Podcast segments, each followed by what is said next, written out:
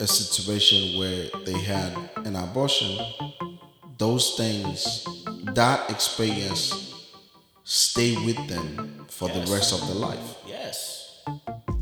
Yes, it's it's uh, like I said, it's something we don't necessarily know what it re- truly feels. It stay with them for the rest of their life. Be- cannot be- because because I think um, some of them they make the decision to have the abortion, but they don't know the process Yeah, until they, get Exactly. there. They don't think about the process.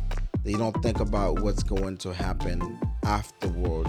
Like yes. So a lot of them don't think about that, which again, it's it's not that we don't get it, but it's it, and But but to, like finding, let's go back to the finance uh, situation, right? Right. So sometimes you're in a you're in a place you can think for yourself.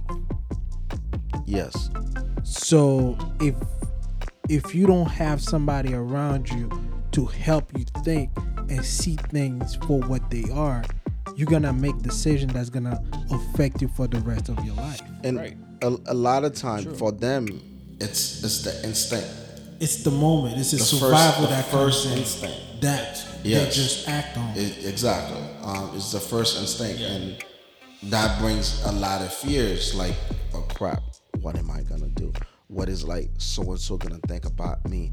Like, you know, my parents, my my, my mom, my dad. You know what I'm saying? I think Like, a lot of people are not realizing the reason why they didn't want him to go through these things. I think they just it's just unfortunate they have to realize it at such a young age. Because all these things that they're going through right now is what their parents were trying to help Avoid. them understand and avoid. Yes. Um, it's like yes, Some of them. I'm not. We Right, can't say all right, of them, but some of them. Because yes. like yes, um, there's things you are going through right now and you hate. You know, you see how you hate that man not making decision on your on your on, on your behalf about your body.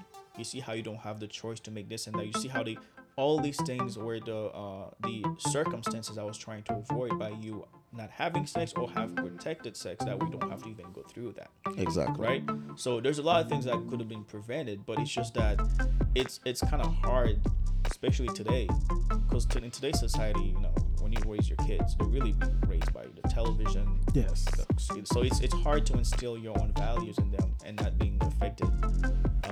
others so there's a lot that could have been prevented but like i said we've, we're past that time we're not going to go back to the old That's the reason why you gotta bring them So to the library. Just, just leave them in the library. Give them a lot of books.